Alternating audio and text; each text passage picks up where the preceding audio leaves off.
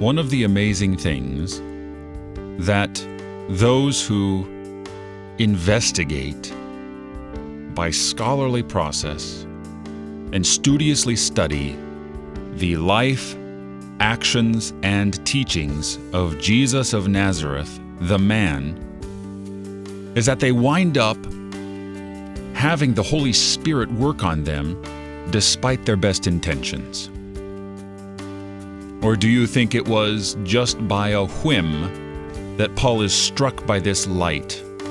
That God is arbitrary in his choosing of Paul the Apostle?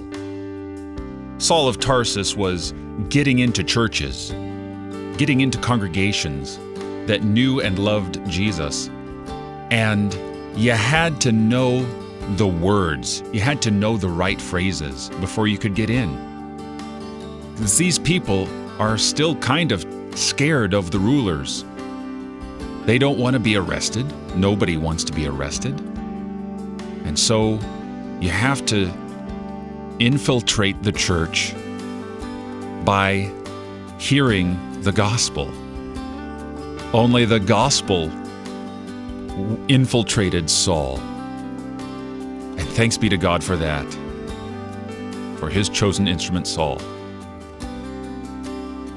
You're listening to Oratio, part of your morning drive for the soul, here on Worldwide KFUO. Christ for you, anytime, anywhere.